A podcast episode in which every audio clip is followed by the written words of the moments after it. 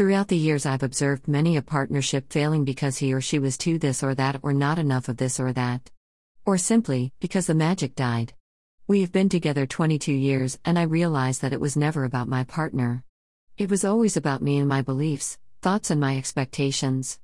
He has always been my perfect mirror, reflecting back to me who I am and who I wish to be. Let's go back to the beginning. I created a list of qualities I wanted in my husband, I imagined it, I felt it, and I sat back and waited for it. And I wasn't disappointed.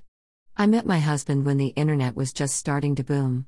I bought myself a simple computer and was so excited about the possibilities.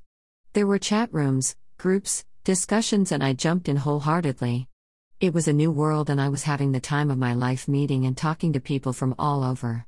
One day, I stumbled into a pen pal site and started writing to Will. His interests and love of writing, photography attracted me. I was drawn to his love of the arts, and it makes so much sense to me now, although I didn't quite understand it then. His profile jumped out at me, and, and so we started writing and began our love affair. I was in Boston and he was in Pennsylvania, so our long distance romance was short lived. He moved in with me three months later. It was a whirlwind, a fantasy, and I was the happiest I have ever been. We lived together and later married. This did not last long. I think in some marriages it is very short lived and with others it's longer. But generally the fantasy is going to end. When we meet someone, we get caught up in this ideal version slash image that we have about our partner, and anything not in this fantasy we ignore. We get caught up in the infatuation, and it is bliss. Eventually, whatever beliefs we have about relationships or whatever fears we may have are going to come up to the surface. If we believe deep down that people always disappoint us, we will be disappointed. If intimacy slash commitment scares us, we may subconsciously push them away or attract a person who leaves us. Awareness of self and knowing what you want is key. But keep in mind that there is no perfect person as we too are not perfect.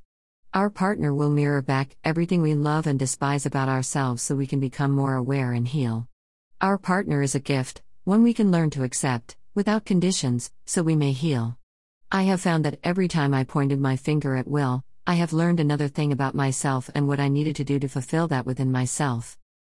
Happiness truly is an inside job, and when I feel this, I am free.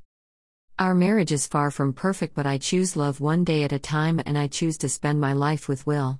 One thing I often ask myself is this What would love do now? That has helped me in all of my decisions. Sometimes love means forgiveness.